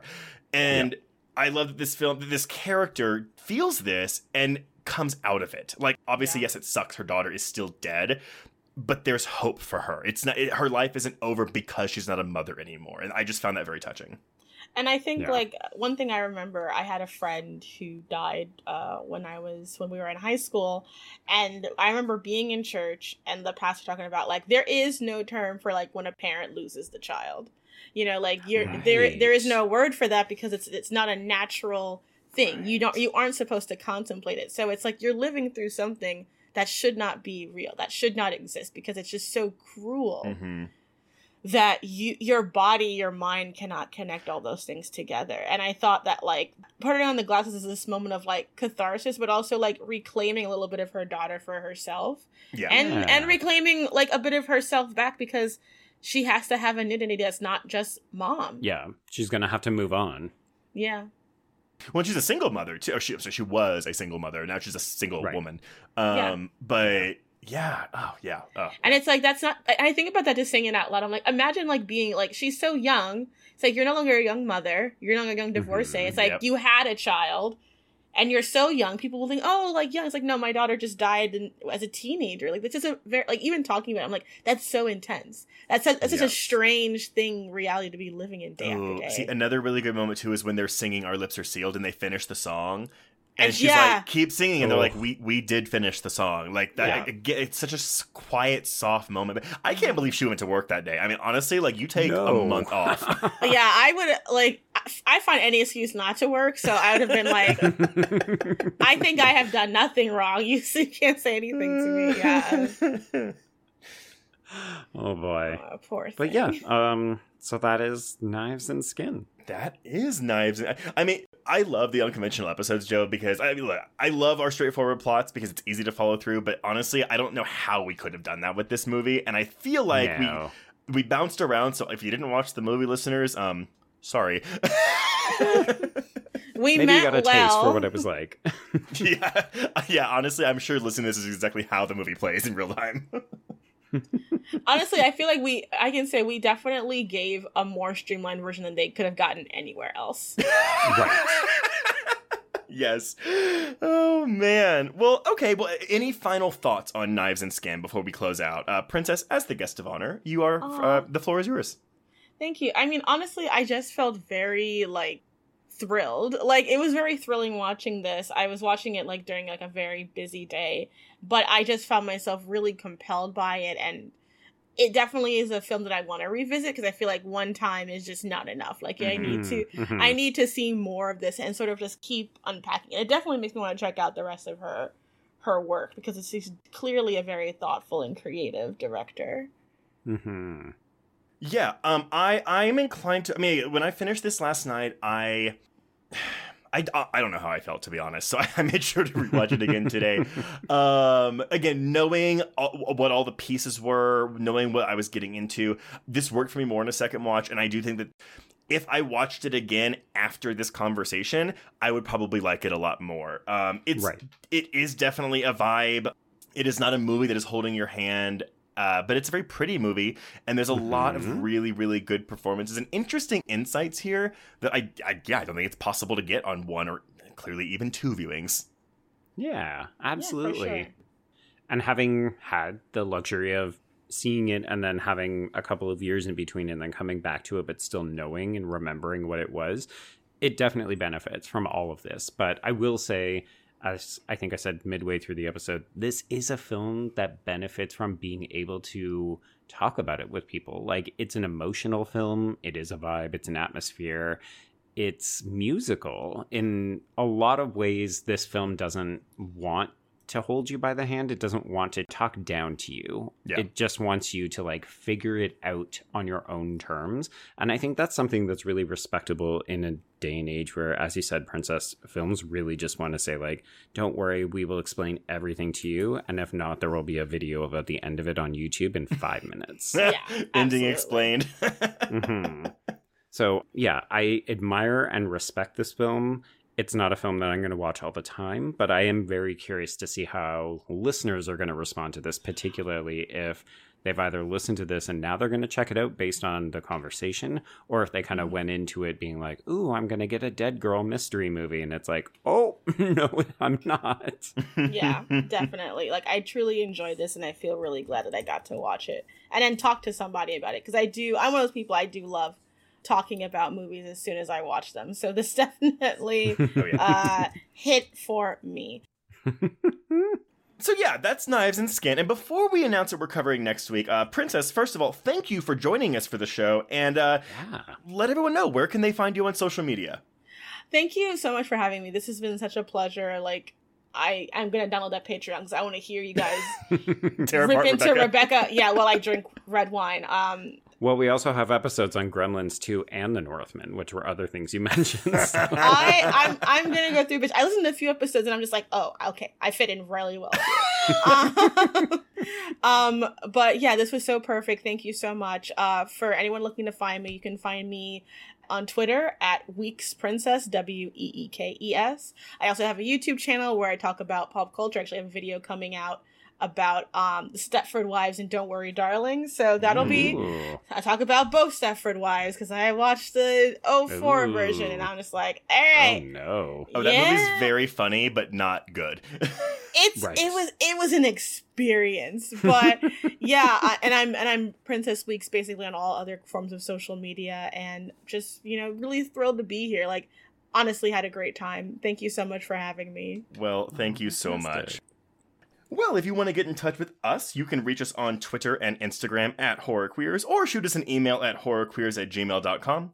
Find us on Letterboxd to keep track of all the films we've covered. Go to our YouTube channel to check out our interviews with various horror filmmakers, as well as our monthly hangouts where we talk about hot button issues with some of our journalistic peers. And if you want to chat with other listeners, please join our Facebook Horror Queers group. But if you want to show us some love, you uh, and you have a moment, please rate and review us on Apple Podcasts or Spotify. Review, review, review. Write things about us that are nice.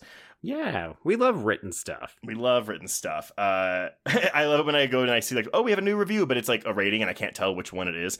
Um, Wait, is it a one star or is it a five star? Um, but if you want to give us money, uh, you can support the show by becoming a patron at patreon.com slash horrorqueers.